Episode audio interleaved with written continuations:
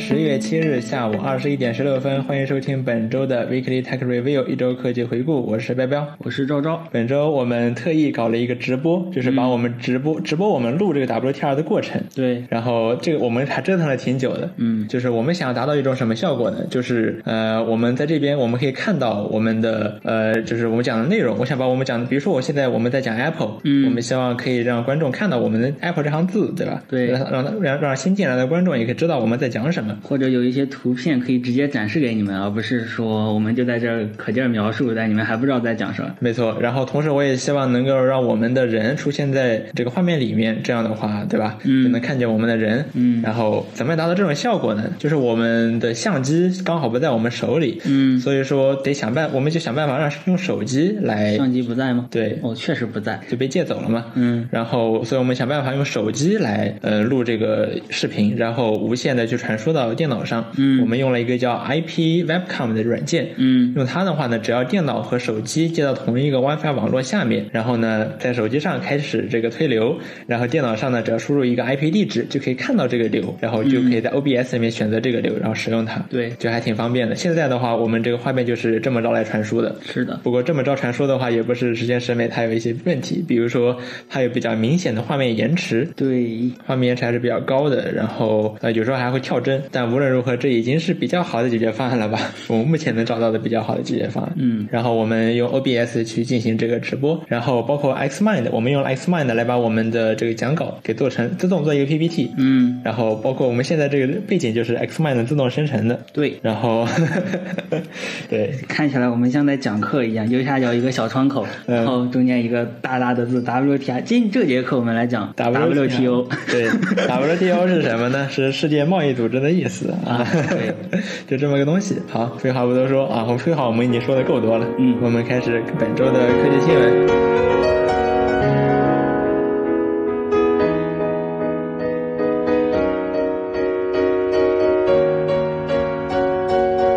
是第一个新闻是 Apple 终于似乎终于良心发现了，嗯。就是现在呃，它一代的 AirPod 自适应通透模式这个事儿，哦，这个我在视频里面讲过，嗯，就是是啊。一开始我还挺高兴的，一代 AirPods 也能用通透模式。了，自适应通透模式。哇哦。模式。对啊，多好啊！这明明是二代的一个宣传的卖点，对。这么大一个卖点，你说下放就下放，当时还想哇，Apple 真大方啊！对，良心发现了，是，但是没有想到这只是一个 bug，然后在最新的 beta 版本里面被修复了，嗯，就挺离谱的。但是这个选项你之前有打开过吗？呃，没有，它没有在我的 iPad 上出现过，这个嗯似乎是 iOS 的版本里面才会有。嗯，然后那个，或者说当时我可能在想，哎呀，AirPods 这个更新固件更新啊，我也控制不了，对吧？可能是我的 AirPods 正好还没有更新，嗯啊，我是这么想。是的，但是没有想到这居然是个 bug 啊，嗯让我很伤心。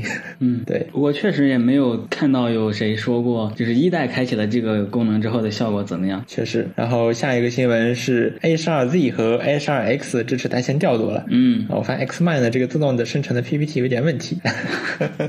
可能是我们当时写 OneNote 写 OneNote 的时候，这个逻辑不太对。确实，呃，然后 H 2 Z 和 H 2 X 终于支持单线调度了。嗯就一开始苹果说，哎，斩钉截铁的说，哎，不支持。只有 M1 支持。对，只有 M1 支持。但是呢，你我二零二零年买的 iPad Pro，嗯才过了一年就缺失这么多的重要功能。嗯，对，所以愤怒的用户们把苹果骂了个底朝天，然后苹果就说我们找到了一种方法，嗯然后让 H2Z 和 H2X 也可以使用台前调度。嗯，苹果找了什么方法呢？不知道啊，但是这有一点确信，就是它不能 H2Z 和 H2X 的 iPad 将不能使用外接屏幕的台前调度。嗯，而且它还有说这个窗口组的数量也是有减少的。哦，是这样的。嗯，哦，原来是这样。但是我想，你既然这么着可以减少，那能不能再减少一些，然后给更普通的 iPad 来用？对，比如说昭昭正在使用，你比如说这个 Air 三，它好像只有三 GB 内存，对那三 GB 内存你现在已经可以左边一个窗口放应用，右边一个窗口放应用，还可以再叠一个悬浮窗。对呃，不是那个，是那个侧拉的窗口，就是那个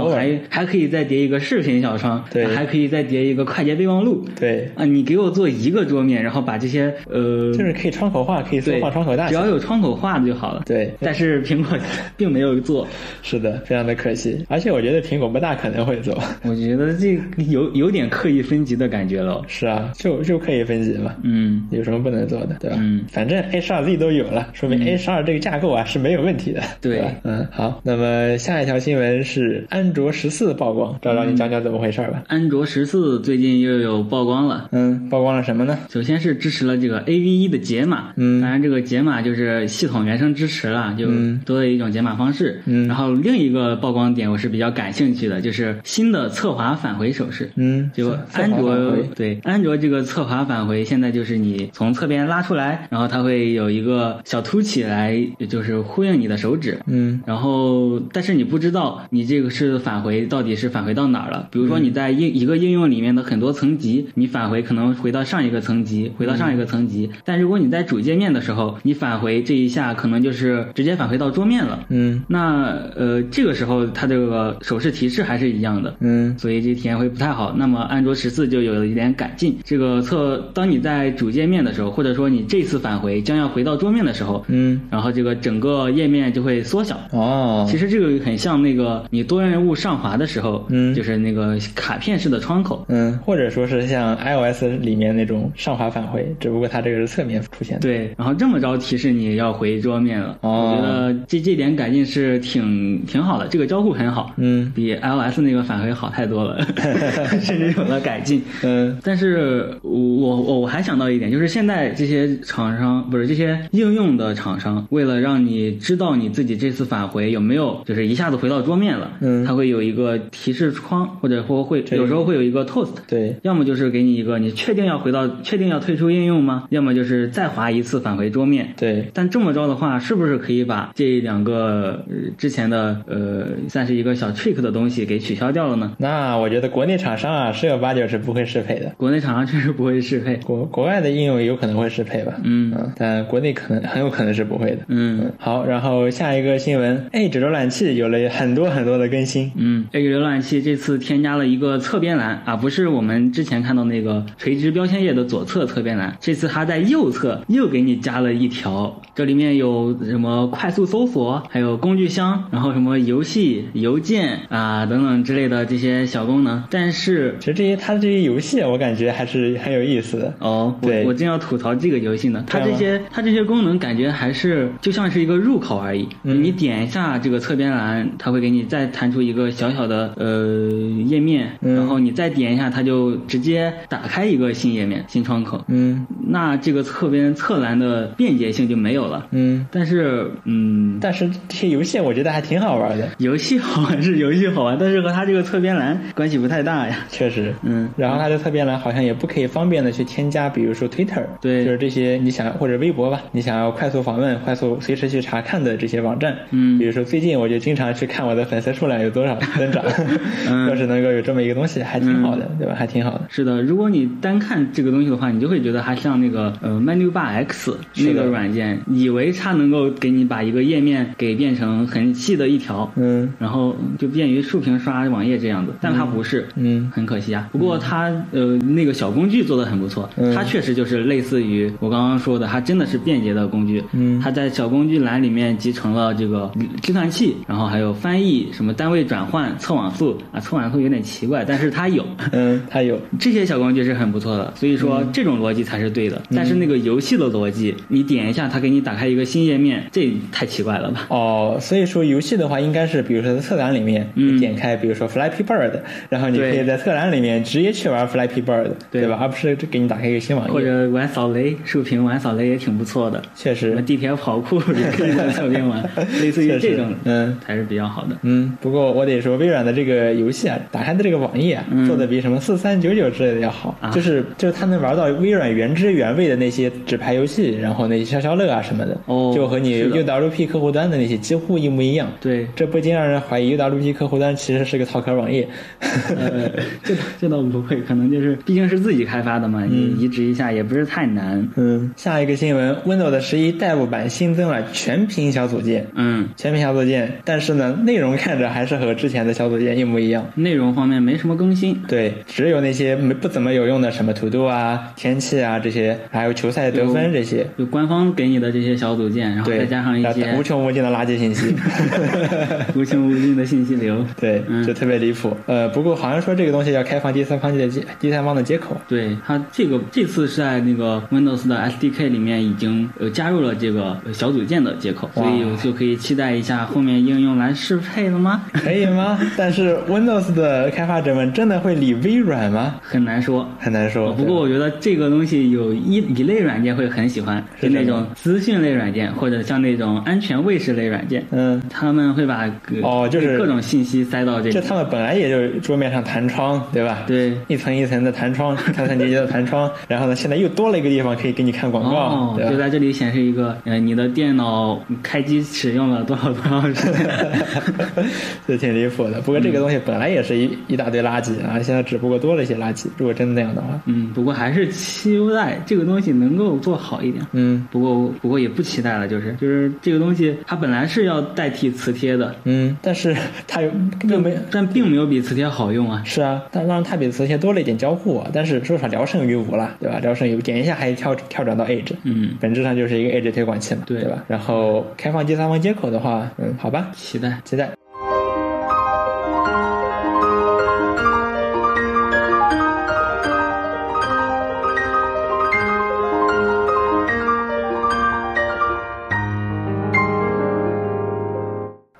下一件事儿就是微软终于给任务栏右键菜单里面加入任务管理器了。就又加回来了。对，就是 Win 十一更新之后啊，用户们发现他们右击这个任务栏原本有一大堆选项，对吧？你可以打开任务管任务管理器，对你可以打开什么各种各样的东西，哦包括控制面板里面的一些项目。然后不是对右键那个 Windows 徽标。不是任任务栏就有啊，哦哦任右键任务栏就有 Win 有。十的时候是。对啊，然后现在 Win Win 十一的时候就改成了右键 Windows 徽标才行。对就很，然后愤怒的用户们吐槽了微软，骂或者是骂微软，骂了整整一年啊。然后微软终于发现这个东西真不能删，对吧微？软骂了一年不改对，，微终于把微软骂的改了啊，终于改了。啊现在右键加入了这个呃任务管理器，哦，我用快捷键都用熟练了，你给加回来。这很离谱，对吧？嗯现在终于有这么一个东西了。不过现在还是只加了一个任务管理器，要是能加点别的就更好。对，这个菜单栏看着很空啊，是的，然后还有一个项目是搜索框，现在可以移到左侧了，什么意思呢？什么意思呢？就是这个任务栏，嗯，这个搜索按钮本来是在 Windows 旁边那个东西，嗯这个这个放大镜现在可以放到最左边，就是在那个小组件旁边，哦，就移动一下而已。这有什么好说的，对吧？没什么好说的。不过它现在还没有时装，你要通过那个 Wave Tools 开启。哦，这样。嗯，然后下面一个更新是也还是 Win 十一的，对，下面大家说一下这个现在的 beta 的最新进展。嗯就 beta 现在真的推出了这个平板模式，嗯，就是这个任务栏可以变成细细的一条，对然后你手放上去它就会变宽这样子。然后它又修复了任务栏闪烁的问题，这个功能呃不，这个 bug 它已经修复了无数次了。对，哇。一个版本好，一个版本坏啊，就这样。Win 十一从发布至今，哇，一直都会有这个问题。嗯然后呃，比如说你切换一下亮蓝色模式，啊，它闪一闪，嗯对吧？然后你干点什么别的事情，然后它闪一闪。你切换一下分辨率，IPI 呃那个呃 GPI 等级，嗯然后它闪一闪，哇，就特别离谱。就是你打开那个什么呃，打开那个通知中心，嗯或者快捷快捷操作中心，嗯，都会这样。对，就特别的离谱。嗯啊然后这次还有一个新的托盘区样式，这个托盘样式它现在可以放五个，就是它、哦它默认就是五列的这样子，以前是会把它尽量变成一个方形。哦，这样，对，哦而且还有一点小更新，就是鼠标悬浮上去的这个窗口，嗯不不是窗口，就是这个呃小小的什么，就是这个 Two Tip，对吧？这个 Two Tip 它现在也是 Win 十一的样式了。是圆角了。中才改啊、微软。才改啊、嗯。啊，Win 十一发布都一年了，我，这个不过这个东西我记得在以前 beta 里面是出现过的。没有，就是它以前的话是任务栏托盘区的这些图标，它变成了这么一个 Win 十一的样式，哦。点一下还是原来那样，哦，就点进去这个托盘区和原本没有什么区别，就只是加了个圆角而已啊。确实，现在终于整个给重新做了一遍，这还真挺好的，嗯。真挺好的。然后还有一个事儿就是 Outlook 的 UI 更新了，它有了全全新的这个米卡样式设计的这个么个界面，就以前还是那种看起来很古老的风格。哦，这样，嗯对就就就说这么多吗？哦，而且它还不是默认开启的，你需要手动开启。嗯。嗯，就这样。好吧，其实说这个新版的 Outlook 功能还是蛮丰富的。就之前这个东西它是嗯用 Web 技术开发的嘛，嗯所以之前大家一直在担心说，哎，它会不会功能不足？嗯，但是实际上看来好像并没有。是这个新版吗？对，就是它功能还出人意料的还挺足的。哦，好，但是说实话，我没有用过 Outlook。现在谁用本地邮件客户端啊？真要用的话，去用 Web 版，对吧？嗯是 Gmail 不好用了，还是 QQ 邮箱不好用了 啊？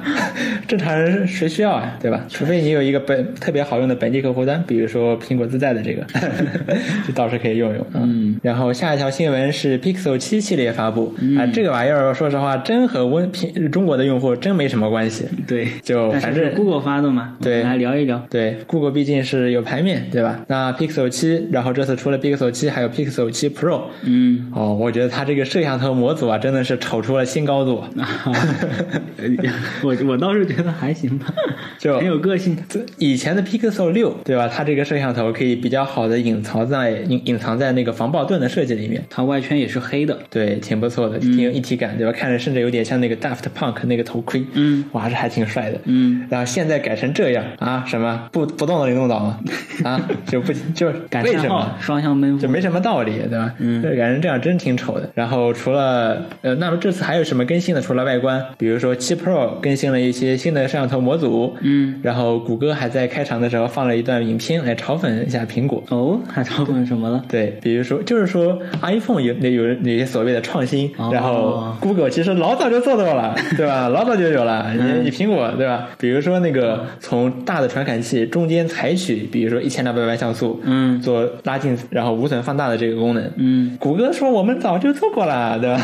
哦，原来原来负责嘲讽苹果这块是谷歌在做。嗯，挺神奇的。我之前一直以为是三星，但三星其实一直也没闲着就是了。对，然后除了摄像头模组之外，它还更新了新的 Tensor G2 芯片。嗯，这名字起的真好啊，真好，好，对吧？它这个 Tensor 芯片不一直都是这样命名的吗？这样吗虽然也就两代。嗯，然后 Tensor 芯片，对吧？嗯然后还有比如说，呃，它然后它定价方面呢，这个七 Pro 相比七贵了三百美元，嗯，但是呢东西却不多啊、就是也只是多了更大的、稍微大一点的屏幕，嗯然后芯片是一样的，然后是更好一点的摄像头，嗯再有的话好像就没了。嗯，对，三百美元确实一笔不小的数目。对啊，就这么加这么多钱，然后换这么少功能，对吧？这个就不太好。然后剩下的，说实话，说实话，真的乏善可陈，乏善可陈。这种机器在国内肯定是，嗯就一就不能说是平平无奇吧，甚至有一点落后。对，其实比起这个手机呢，嗯、这个发布会上面让我更感到兴奋的是另外一款产品，哦是谷歌的平板。嗯哼，就是它这个平板呢，当然它这个平板本身应该是一个终端的平板，它甚至没有说处理器用的是什么，可能是比如说某个机器的处理器。嗯，但是呢，这个平板，然后它有个白边框，哦对，白白边白面板，对啊？白面板，哦，现在只有那个 MatePad 有。嗯，然后这个，但是它它整体乏善可陈。它有一点呢，就是它可以吸在一个音箱上面，就比如说一个音箱，对吧？它本来本本来它触在这儿，嗯它上面有一个斜的切口，然后这个切口呢，就正好可以让平板吸在上面，吸到上面之后，就好像是一个 mini 的 iMac 一样。触控操作台，对，然后可以做家庭中枢啊什么的。哦就谷歌可能觉得呀，反正大家可能那些普通人买平板，他可能主要还是放家里用。嗯那既然放家里用呢，那不妨搞这么个东西，让你在家里用的体验更好，对吧？嗯，然后连上之后体验会体验会更好吗？对，就是就是你有一个地方可以放 iPad，放这个 Pad 嘛。嗯，本来的话，你 iPad 放哪儿，对吧？随便放，是这是你不好吗？也挺好的，对吧？也挺好的随，手拿着 iPad 不好吗？嗯，也挺好的。或者你这么讲的话，我觉得可以跟可以给谷歌开拓一下，就是嗯这个平平板市场啊，已经被苹果这个嗯占领了。嗯嗯，谷歌也很难闯出一番什么天地来。嗯所以他就做了一个差异化的这么个路线。嗯，对，是很有道理。嗯然后除了这个平板之外，Google 还发布了新的手表。嗯，这个手表的话呢，温润如玉。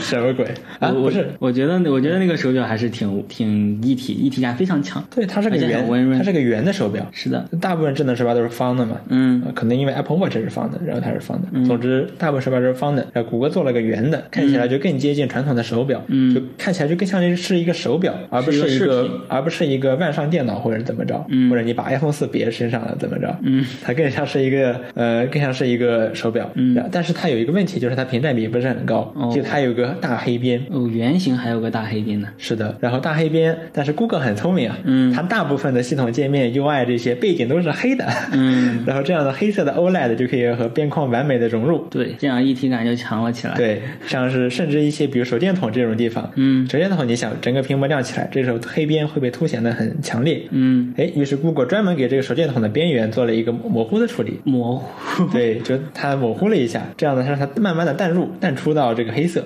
那它这个光源的呃面积岂不是变小了吗？对，照亮能力就但是。看起来就更为了更这个有一体感。一体感，对，Google 还是花了不少心思的。但是呢，跟 iPhone 十四的灵动岛一样，如果你真的拿它，比如说在强光下面照射，嗯或者在某一些特定的角度的情况下呢，它还是会 能看出来这不一体的，那全能看出来屏幕和周围的边框颜色是不一样的。是的，这次 Google 还发布了一个新的路由器，叫 Nest WiFi Pro Mesh。哇，这个名字也是很长啊。嗯，然后这个东西的话，我看第一眼看到，哇，怎么会有这种路由器？看着完全不像一个路由器。就嗯，很有设计感，非常的好看，但是这个价格也非常的美丽呀、嗯，多少钱呢？呃，好像四千多块买一个路由器，哇哦转换成人民币，啊，四千多美元吗？哦，人民币，哦，那也很贵，对吧？嗯很贵。这个价格我感觉比得上华硕那个八爪鱼。但是它好看，嗯，对，它好看，对吧？嗯它好，看。这么这么小的一个个头，嗯哇，真的很，确实，其实苹果以前也做过路由器，嗯对吧？AirPort，对，然后它还有时间胶囊功能，嗯，呃，然后就是 Mac 连到这个路由器上，就可以自动备份时间机器，时间机器，然后很优雅，对吧？完全无线。嗯但是这个产品线苹果很早以前就停了，嗯对，，好像二零一八年、二零一七年吧就停了。是的，希望苹果能把这个产品线重启一下，要不然现在的时间机器，你看我现在我连着一个移动硬盘在备份，嗯就 对吧？一是这个时效性得不到保证，嗯二是呢这么着也不优雅嘛，对吧？是的要是能连在 WiFi 备份，呃，那就很好，对吧？嗯。好，那么下一条新闻，Steam Deck 现在终于备货充足了，你现在下单只需要等一到两周就可以送到你家了。虽然不是机放亲自给你送，嗯 嗯，大好事儿。大好事儿哇！Steam Deck 居然不缺货了，但是 Xbox 和 PS 好像供货情况仍然不容不容乐观，哦尤其是 Xbox 在中国的这个供货情况。哦，在中国可可能就是微软不重视中国市场了。哦就 Xbox 那个 Series X 在这几天，然后还在呃欧美地区打折呢，只需要一千七百多块钱，转换成人民币、嗯就可以买到带两个手柄的 Xbox Series X。哇，哇，这是他们居然已经在打折了，对，但是我们还得加价抢购，嗯，就特别离谱。微软非常不重视中国的这个玩家市场。嗯，好，以上就是本期 WTR 的全部内容了。我是彪彪，我是昭昭。我们下周。